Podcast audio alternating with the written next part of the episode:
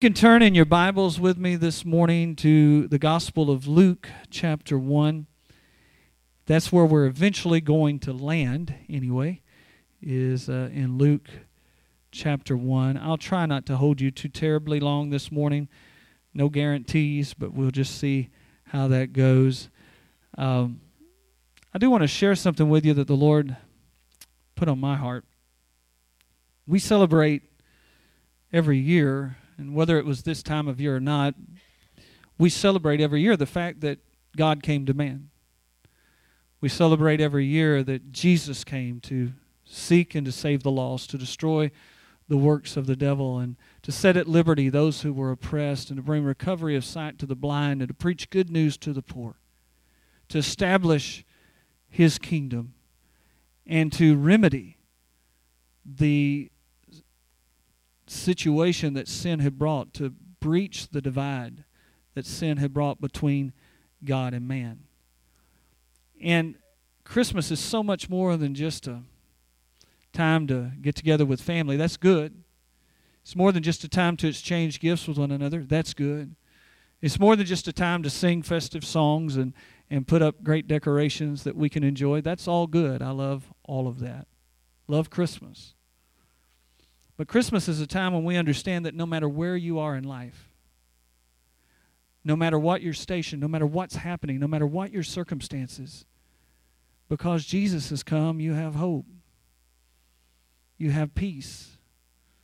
You have deliverance. You have wholeness. You have freedom. You have salvation. You have life. And I know that, that you can say, well, that's easy for you to say. You don't know what's going on in my life. I want to just share with you just a few of the folks that become a part of the Christmas story, and then we'll go to Luke chapter 1 and read about two in particular. Zacharias was one of the characters that we read about in Luke chapter 1. Of course, he was the father, or would be the father, of John the Baptist, he and Elizabeth, his wife. Now, a little background on him he was a priest that came from a priestly line. He was highly respected. He was a man that had a great heritage, a great legacy of devotion and commitment to God. He walked in righteousness and he walked in dedication. Anna, that we read about in the Gospel of Luke, was a woman who was also very righteous she became a widow when she was very young, and she lived to be very old. And she spent all of her time, the Bible says, in the temple until she was 84 years old. Decades she spent, day after day after day, in the temple, waiting for the promise of the Messiah. Simeon was another righteous and devout man, a man who spent his time waiting for the fulfillment of God's promise, the king that would come. And yet, in every one of their lives, Zechariah and Elizabeth, in their old age, like Abraham and Sarah, were barren. Even though they had lived their life in devotion to God and they had lived their life in the service of God and they were committed to God, yet they had no children. And that was looked at in that day and time as if you were cursed. There was a curse upon your life, very different than it is today. And so, even though they were as devoted as they were to God, there was a barrenness and emptiness in their life. Anna herself knew what it was, even though she waited in the temple for the promise of the Messiah. She knew what it was to be without because she had been a widow for all of these years, always in a state of waiting, always waiting. To the temple every day to pray, but wait. To the temple every day to worship, but wait. To the temple every day, hoping that today was the day, and then go home, then hoping that tomorrow would be the day that fulfillment would come. Simeon, very much in the same case, had waited for years. Good man, godly man, but he was in a state of waiting. And then there are some other characters that we read about in the Christmas story the wise men, the kings from the east, who came from afar to worship the king whose star they had seen in the heavens. Now, unlike our Christmas story, and it's okay however you read it, I'm not going to get into any technicalities, but unlike our Christmas story, there weren't just three of them, there were probably many of them. And actually, who these wise men were is they were possibly, many think, astrologers. They, they were looking for the signs in the heavens. So these were, for the most part, godless men. People who were very wealthy, who were very high profile, who were very educated, but yet they were lacking any true relationship with God at all. And then, of course, we come in to the Holy Family and we look at Joseph, who was a carpenter. Very ordinary man. A good man, by all accounts, but just an ordinary, everyday carpenter, a day laborer, who was in a very difficult situation. Trying to figure out what to do. You remember when the angel appears and announces to him, because he first came and appeared to Mary and tells her that she was with child and, and that she would bear the, the Son of the Most High and, and, and that, that she would experience this unbelievable, miraculous conception. Then the angel appears to Joseph in a dream and he tells Joseph to take Mary to be his wife because Mary was, or, or Joseph was thinking about, because he was a good man, putting her away and ending the betrothal quietly because of all that might be said about her. So Joseph was a good man. He was just an ordinary man going through a difficult situation. Mary, by most accounts, was probably in her upper teens and a peasant girl, very poor. And not only that, but because of the news that she would receive, she was going to be rejected by many. And the talk of the town gossip, I'm sure. Those things didn't just show up in present day they existed then as well. And then there were the shepherds who were out in the fields watching their flocks by night, and the angels appeared to them to announce the Lord's birth in Bethlehem. Shepherds in that day and time, it was a necessary job, but it was a job that no one wanted. They spent much of their time away from the crowds and away from their homes and away from their families. It was one of the lowest levels of work that you could do. And for the most part, not only were they very poor, they were looked down upon. Now, I shared all that to say this. If you look at those categories, we have the very rich and we have the very poor. We have the well respected and we have those who are not respected at all. We have males and we have females. We have Jews, and with the wise men that came from the east, we have Gentiles. We have those who are accepted, and we have those who are rejected. We have young and we have old, and we have everything in between. And for all of them, Jesus came. For all of them, the announcement unto you is born this day in the city of David, a Savior who is Christ the Lord. I share all that to say this all of them in different ways were looking for something.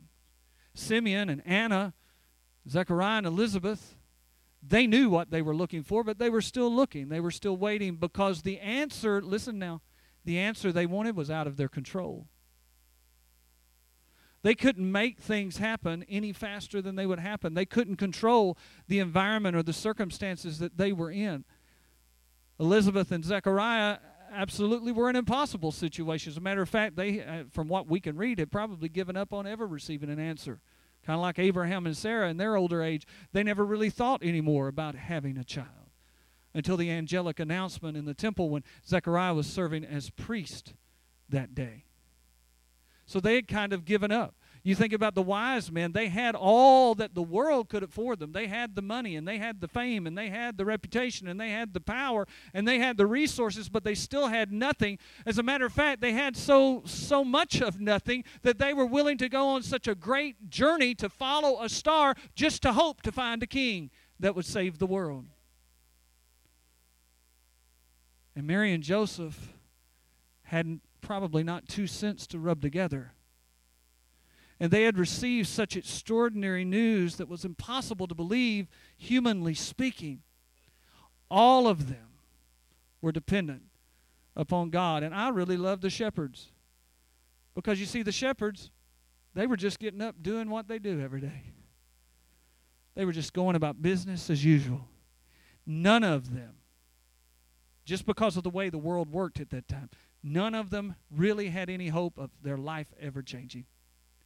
Their parents have been shepherds. They're, you know, they've been probably shepherds all throughout their life. That's the station they walked into. That was the station they would live in. That was the station they would exit this earth from. And all they did every day was get up. All they did every night was get up and go take care of those sheep.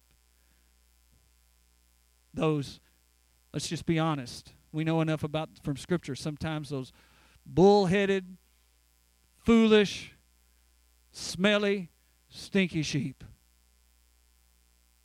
all the time. And their job was just every day get up, go do what you do. Get up, go do what you do. Some of you are in impossible situations today. You're in situations that outside of the miraculous, there's just no hope. And some of you have, like maybe Zechariah and Elizabeth, had almost given up on there ever being any hope because there's nothing you can do about the situation. And to you, the message of Christmas is nothing's impossible with God. And everything is possible for us if we'll only believe. Jesus has come. And the very circumstance and the very fact, everything about his coming is miraculous. You see, people who say that they somehow believe the Bible, but they don't believe in miracles, really don't believe the Bible because you can't believe the Bible without believing in miracles, because there are miracles from start to finish. And everything about the birth of Jesus Christ is miraculous. Everything about your salvation and mine is miraculous. But some of you feel like you're in an impossible place. Well, don't be too discouraged because Zechariah and Elizabeth, they understand that. Some of you just are in a waiting place. You love God, you're seeking God, you feel like God's given you a promise, you've not given up on the promise, and like Anna and Simeon, you keep going to the you keep going to church and you keep reading your Bible and you keep doing your devotions and you keep praying and you keep tithing and you keep worshiping God and you and you keep being obedient to what He called you to do, and nothing happens and nothing happens and nothing happens and one week passes and one month passes and one year passes and a decade passes and nothing happens. You say, you say, Well, I don't know if I can wait that long. Anna waited 85 years in the temple.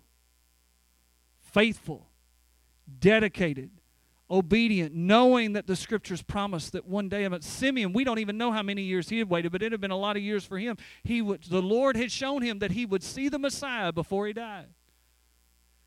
And when the parents came in with Jesus, when Mary and Joseph came in with Jesus, he came, moved by the Spirit at just the right time and just the right place. And when he saw the child, he blessed him, saying, Now I can go home because my eyes have seen the promised king. And that's a wonderful thing, and we celebrate that at Christmas time. But how many years had he gone to the temple hoping to lay his eyes on the king and go home, and he didn't?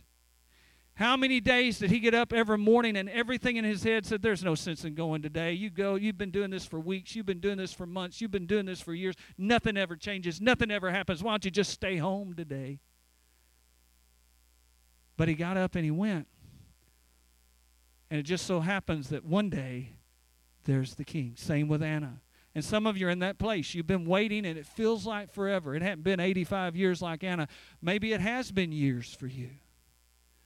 Maybe it's even been decades that you've been waiting for the fulfillment of a promise from God. Maybe it's been months. Maybe it's just been weeks, but it's been so hard. Life has been so hard lately, it feels like it's been a lifetime. And you're waiting and you're waiting. And while you're waiting, you're still doing everything you know to do. You're living the right way. You're loving God. You're, you're, you're doing everything you know, and it just seems like nothing ever happens. And right now in your head, there's that voice saying, What's the use? You keep getting up and doing the same thing. You keep serving God, and nothing's ever paying off, and nothing's ever happening. But you see, Anna and, and Simeon are testimony to if you keep doing what God's called you to do, one day, and it's a day when you least expect it, the promise is going to be there. And what a glorious, glorious day that will be.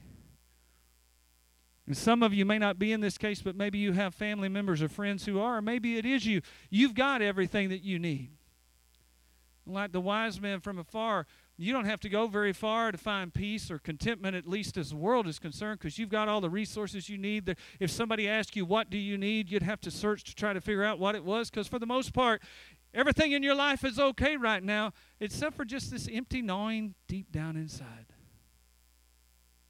Because even though your 401k is all right and your house is just fine and, and you've got all the, the resources that you need and you don't have to worry about what you're going to eat today or tomorrow and, and your family's fine and everything's going okay, there's just something that's missing. For you, the wise men are your testimony because what made them wise wasn't the life they had before. What made them wise was when they saw the Lord's star, they went looking for him. And the key for you is to recognize the emptiness that's in you and recognize that Jesus has come and go looking, go searching, digging, whatever you have to do. And for some, we can very much identify, or you can very much identify with Joseph and Mary. Good, righteous, simple, ordinary, everyday. Just go do my job. I just go take care of my family. I do what's necessary. I try to live a good life. But it's hard. Well, Jesus has come for you too. And maybe you happen to be in the place of the shepherds. Maybe you have nothing to look forward to. Maybe you feel rejected by everyone. Well, there's one who has not and never will reject you. His coming was for you. And because of Jesus and because of what he's done on our behalf, all of us today have hope. I want you to look at Luke chapter 1. And I just want to read the prophecy in, that Zechariah had and the song that Mary spontaneously sing, sang upon the announcement, Mary, upon the announcement of the fact that she was going to be the mother of the Messiah. Now, I want us to think for a minute about the fact that this was no small thing. Most historians tell us that Mary was probably in her upper teens. She was betrothed, and betrothal is something we don't understand.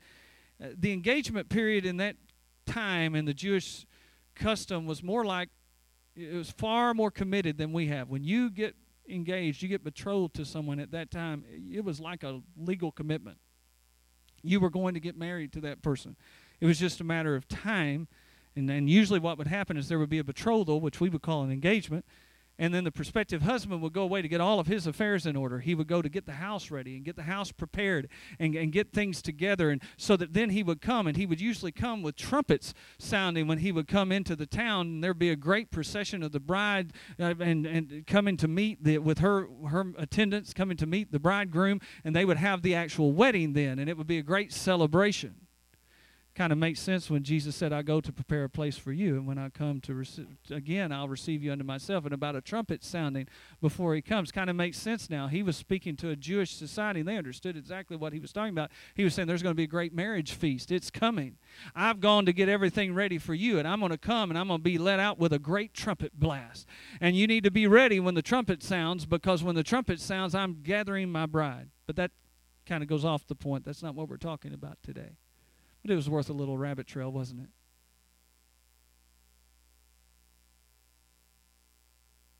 But in the life of Mary and Joseph, this was no small thing because Mary is betrothed. She's probably a, in her upper teens. She's a most people would tell us she's a peasant girl of that time. Not very much, not not a lot of uh, resources in her life, and she gets the announcement that something that's never happened before and will never happen again is about to happen to her. And she has to deal with the fact number one, how can I believe this? And number two, what am I going to tell everybody? She has to realize that in her society and in her culture and possibly within her own family, what she was going to say was going to be very hard for them to believe. She had to realize it was probably going to cause many people to reject her and never believe her.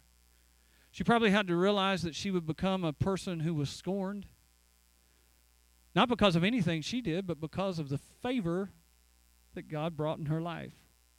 Because, see, that's what the angel said when he appeared. He said, You are highly favored. God's hand picked you because she was so committed, so devoted in her worship of God. But when she received this greeting and knew all that it would cost her to carry the promise, she said, Be it unto me the handmaiden of the Lord. So be it. And then she sings this song that is called the Magnificat, which simply means to magnify or praises. And she sings beginning in verse 46 of Luke chapter 1. Mary said, My soul, the deepest part of me, magnifies the Lord, praises him. And my spirit has rejoiced in God, my Savior. For he has regarded the lowly state of his maidservant. For behold, henceforth all generations will call me blessed. For he who is mighty has done great things for me, and holy is his name.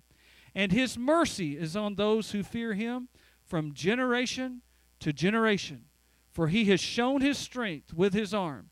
He has scattered the proud in the imagination of their hearts. He has put down the mighty from their thrones, and he has exalted the lowly. He has filled the hungry with good things, and the rich he has sent away empty. He has helped his servant Israel in remembrance of his mercy, as he spoke to our fathers, to Abraham, and to his seed forever. Upon this amazing announcement that would forever change Mary's life, by the way, do understand, when she had this child, when she had Jesus, she went through travail and she went through birth pain just like any other mother would. What was asked of her was amazing. And her response simply was, Be it unto me and my soul. I'm going to praise the name of the Lord for the opportunity to be a part of this awesome thing that He's doing in the earth. My soul magnifies the Lord, and I will rejoice in God, my Savior. Mary recognizes that she will carry the Savior of the world, not just the world's Savior, her own Savior, that she was going to carry the promise that would bring about her own deliverance. It would cost her much, but it would be worth everything, and all she can do is rejoice at the sight because she recognizes that God is being faithful to fulfill His word, and in the fulfillment of His word, He uses ordinary, everyday people. Now, please don't misunderstand what I'm about to say. There's only one incarnation.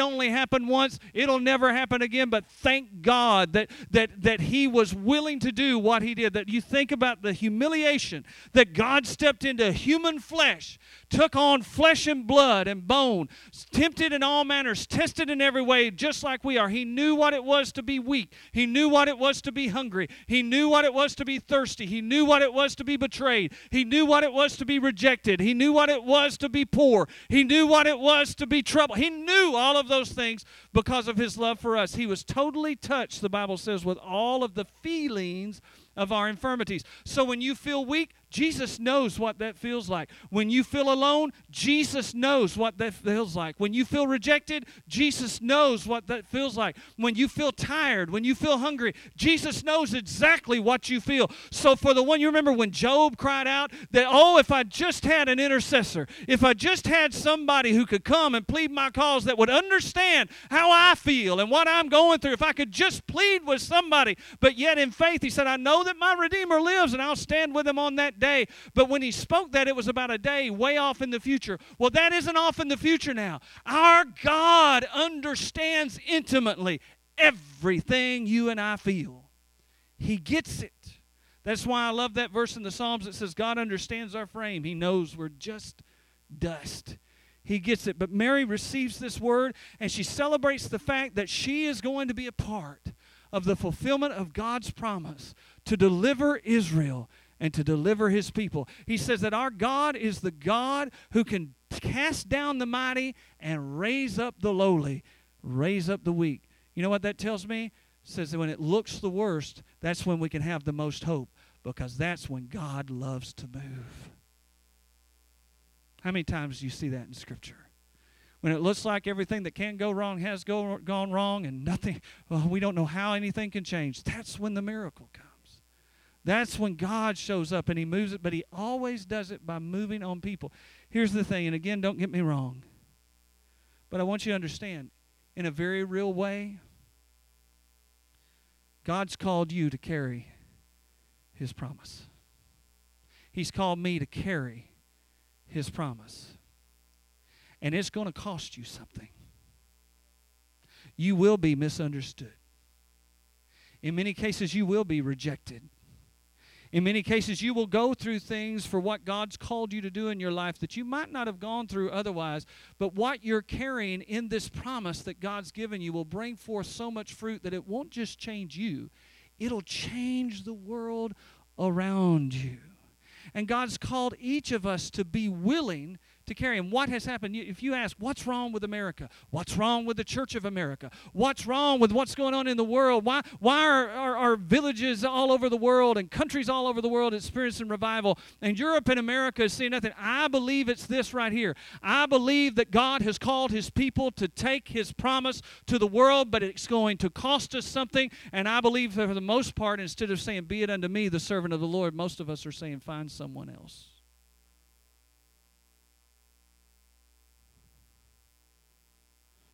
God, find someone else. I don't know if I can do this. I don't know if I want to do this. Life was pretty good. oh, I didn't have anything much, but it was pretty good. At least I knew what was coming from day to day. I, am comfortable with my situation. I, I understand at least. I know what to expect. And oh, if I if I surrender, see that's what Mary did. She surrendered completely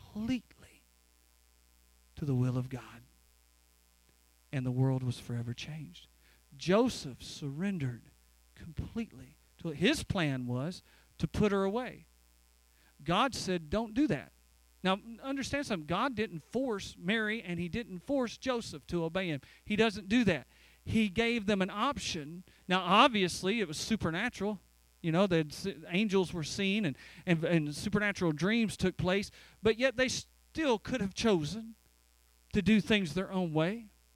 But Joseph, in spite of what it would bring him, the ridicule, the misunderstanding that he would live with possibly for the rest of his life, he chose to do exactly what God said. And he took Mary as his wife, and his whole world forever changed.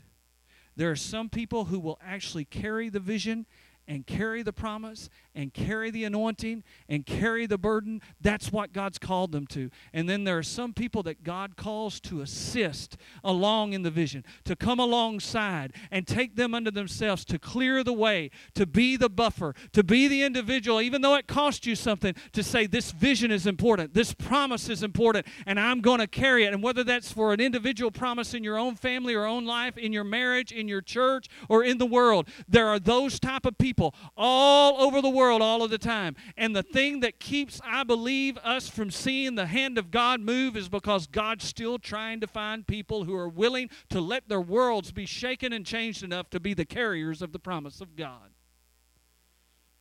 Will it change your world? Yes, it will, but it will change your world for the good and the world of other people around you forever. But for the Mary and the Josephs, the Marys and the Josephs in the world, and if that's what it sounds like, that's who you think you are, the good news is everything can change in just a moment if you're willing to surrender at the Word of God. Mary cries out in song, and she said, God, you've regarded the lowly state of your servant. God, you've seen my heart. Promise you something, folks. God sees where you are. He knows your heart. He knows your broken places.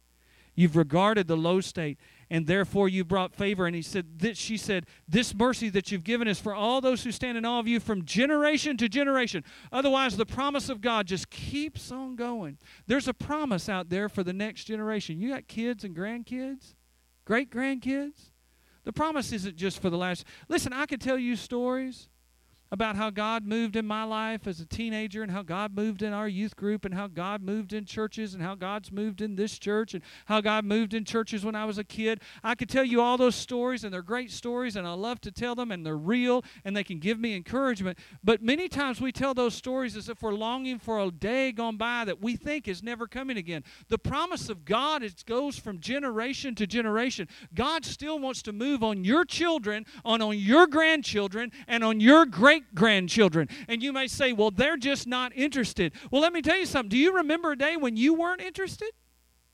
Do you remember a day when you didn't understand why everybody was so excited about going to church and so excited about reading the Bible and so excited about the songs that you didn't really understand to begin with and you just thought it was a time to get? Do you remember those days? Somebody, though, had a vision for your life. Somebody loved you enough to go into the courtroom of heaven and proclaim and declare and intercede and pray and seek the face of God for you and not give up. Somebody loved you enough to live the life life in front of you and love you all the way to Jesus, no matter what you acted like or how you said you didn't care or what. They just kept doing it until they saw the promise that God had given them for the next generation. If you're a grandparent, a great grandparent, or a parent in this room, here's some good news for you. What Mary said in her prayer is still a promise from you. God's favor extends to those who fear Him from generation to generation. You may not see it yet, but don't you ever give up. Don't you ever quit. Don't you ever stop interceding. Don't you ever stop praying. Don't you ever stop living the life. Don't you ever stop doing what you're doing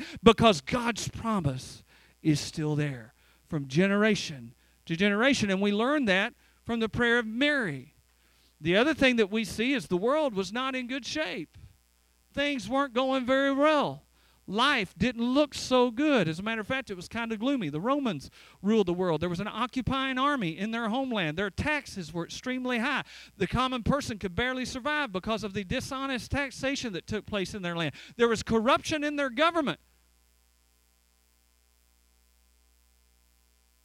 And they all survived.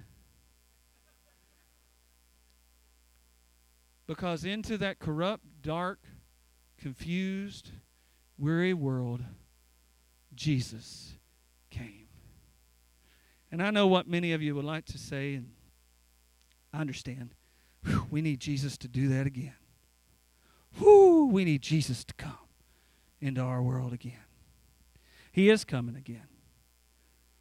And see, when He comes again, it's all going to be said and done then. But here's what we miss Jesus does enter that corrupt and dark and messed up, confused world of ours.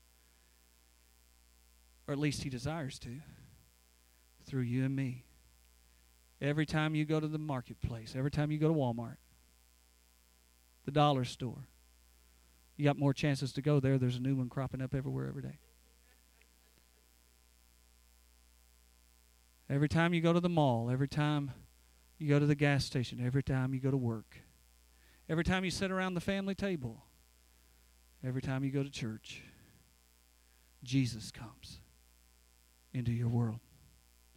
And his light shines where there was only darkness. It's God's desire. You see, it's been God's promise forever. He made this promise all the way back to Abraham, and it seemed impossible that it could ever be fulfilled. As a matter of fact, most of the you see, you got to understand something. If you know the scripture, you know there was 400 years between the close of the Old Testament to the opening of the New, and they're called the 400 silent years because for the most part there was no prophetic voice during 400. Listen, think about that. 400 years where there was no prophetic voice. 400 years when people could not say, We've heard the word of the Lord. Now, they had the scriptures, they had the old covenant, but they didn't have a 400 years until the angels showed up and started giving these angelic announcements. Until we began to see this supernatural activity take place around Mary and around Zechariah and around the wise men and around these shepherds in this obscure little corner of the globe. And in all of that, God, the Bible says, this is important, God was doing this to fulfill his promise that was thousands of years old to Abraham and Sarah. Some of you are discouraged because you've got a promise that God gave you a long time ago, and you feel like, well, it's just, I guess it's never going to be fulfilled. You see, here's the thing we'll never understand about God. I get it, I don't either. God doesn't get in a hurry. You see, a day is with the Lord as a thousand years, as a thousand years is a day. He doesn't get rushed at all. He knows the right time to bring about the fulfillment of your promise. And no matter what you say or do, He's going to bring the fulfillment of the promise at the right time. Now, many of us think, well, the right time passed a long time ago. No, it didn't. If the promise hadn't been fulfilled yet, you're wrong. It didn't happen a long time ago. It's still yet to come. That means you've got to still be hoping Him because God said to, uh, through Mary here that the birth of Christ was the fulfillment of his promise so many hundreds of years before. to Abraham. And Sarah, now let's look as we close to the prayer of Zacharias, the prophetic utterance in verse 67. This is after John the Baptist was born. He had been stricken silent by the angel Gabriel because he had trouble believing. Even though an angel appeared to him in his service at the temple, told him he was going to have a son in his older years after they'd been barren for so long, Zacharias asked all these questions. Instead of saying, Mary said, Be it unto me, the, the, the servant of the Lord. Zacharias was like, I don't understand how. How is this going to happen? How? And you see, here's the thing for those of you who think, Well, Pastor, I, I'm sure you would have been like Mary and thought, No, I probably would have been like Zechariah. I'm afraid he might have had to strike me silent so that I'd keep my mouth shut all this time and not talk myself out of the impossible because I'd be like Zechariah. I don't understand. I don't understand. I don't understand. I don't understand.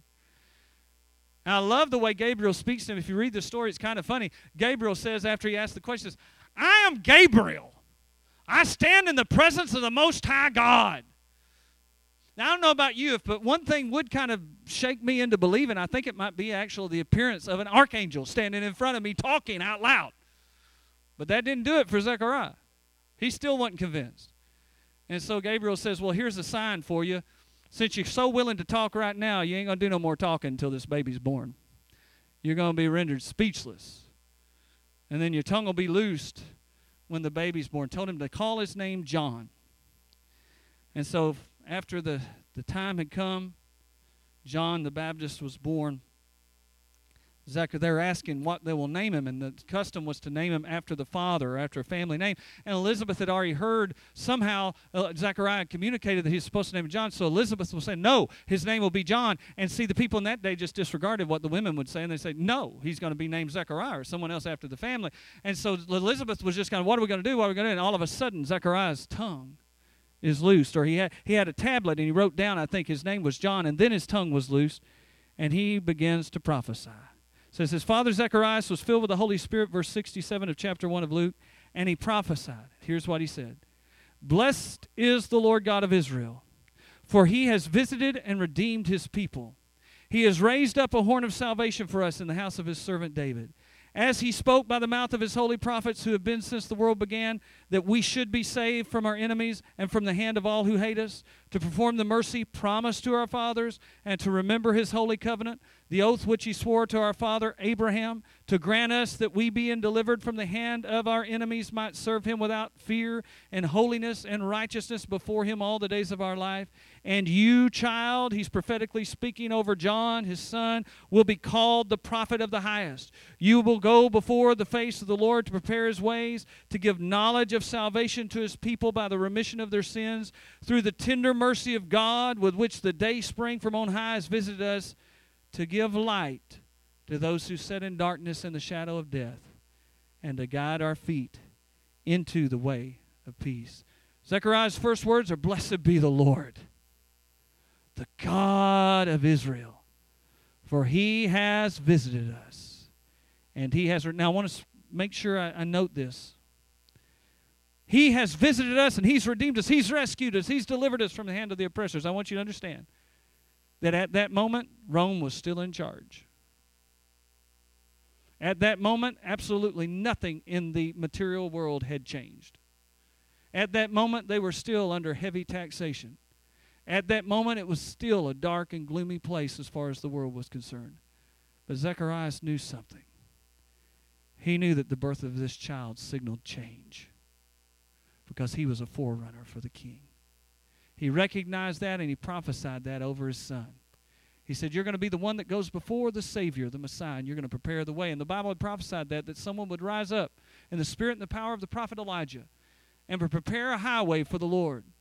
You say, well, what does that have to do with any of us? Because you see, the Bible also says this before the Lord returns, the Bible says that he will turn the hearts of the fathers to the children and the children to the fathers, and he'll raise up those in the spirit and the power of Elijah. You see, Jesus didn't just come once, he's coming again. And before he comes, there's going to be a prophetic generation arise. And that generation that's going to arise is going to be crying out the same thing John the Baptist did prepare the way of the Lord, make his path straight. They're going to be a little bit odd, just like he was. The world's not going to understand them, and the world will never receive them, but they're going to go forth in power and strength, preparing the highway for the Lord's return. And before that time, something is going to change generationally. Something's going to happen. The Bible says the hearts of the fathers will be turned to the children, and the children will be all of this. Let me tell you something. The problem with the world today is not just with a one generation or the other. The problem is with all the generations, because quite frankly, we've all gotten selfish. All of us look at our own ways.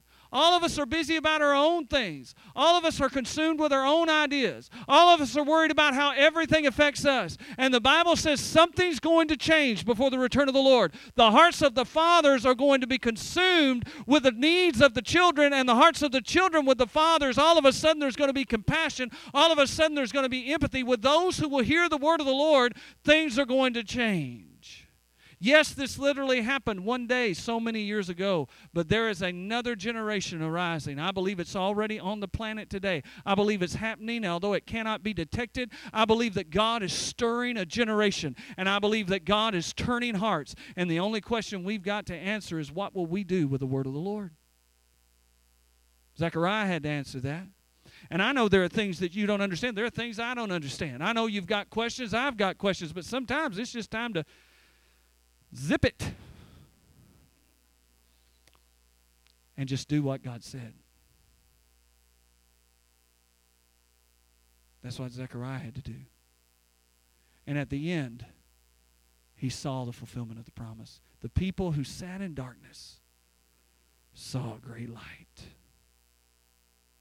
I love that description. There's something about it that just resonates with me. You see, we think of darkness and we think of wickedness and the evil and sin, and certainly that's true. But see, I don't know about you, but I've had my share of nights when I tossed and turned and stressed and was anxious about one thing or another, and worry, fear gripped my mind. And I don't know, I just couldn't wait till daylight. And you just wondered, is this night? When is daylight?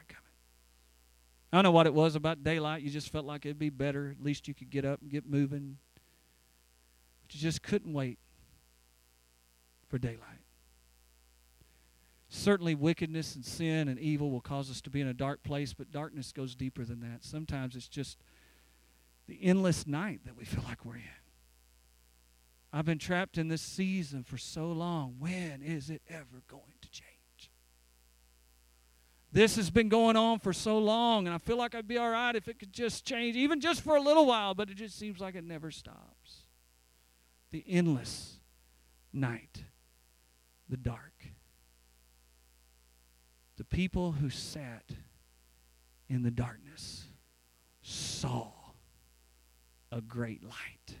And I love that this prophecy came forth before anything physically changed. You see, if we can embrace the word of the Lord before our circumstances change, there's nothing the enemy can do to stop you. For all of the categories that I mentioned, I don't have time to talk about the shepherds. We may do a little bit of that next Sunday. I don't have time to talk about the wise men that came from the east.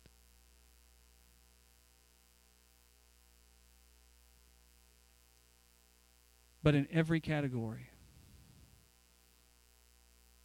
every situation, though they were all very different, they were all in desperate need of hope. And it didn't matter their station, their category, or their problem. One answer changed all of them. And that answer is Jesus. And that's what we celebrate the fact that He's come. Not the fact that we have trees and ribbons and bows and gifts and decorations and carols that we sing as good as all that is. We celebrate the fact that Jesus has come, the King of all kings, and he came to set things right. You say, well, everything's not right in the world yet. No, he starts with individual hearts. But whether it's your heart or someone else you know, have you not witnessed Jesus setting everything right in a heart? Have you not seen in your life or the lives of others everything changed because Jesus has come on the scene? One day he's coming on the physical scene. When he does, he's going to set everything right. But until then, he's setting everything right, one heart at a time. And I can't help but believe that today, he'd like to begin with yours. I want you to bow your head with me. Father, in the name of Jesus today, we're grateful for, again, just time in your presence. We're grateful for your word. Lord, these words that have been read, and it wouldn't matter where we turn to, they've been read thousands and thousands of times for thousands and thousands of years by thousands and thousands of preachers and teachers and individual believers. And yet, every day, every week, every month, every year, we find something in this timeless word that's fresh, vital, new, that changes our life. Your word is living, powerful, sharper than any two edged sword, and able to divide asunder the soul from the spirit. Your word and your word alone can do that. So, Lord, we thank you for the word.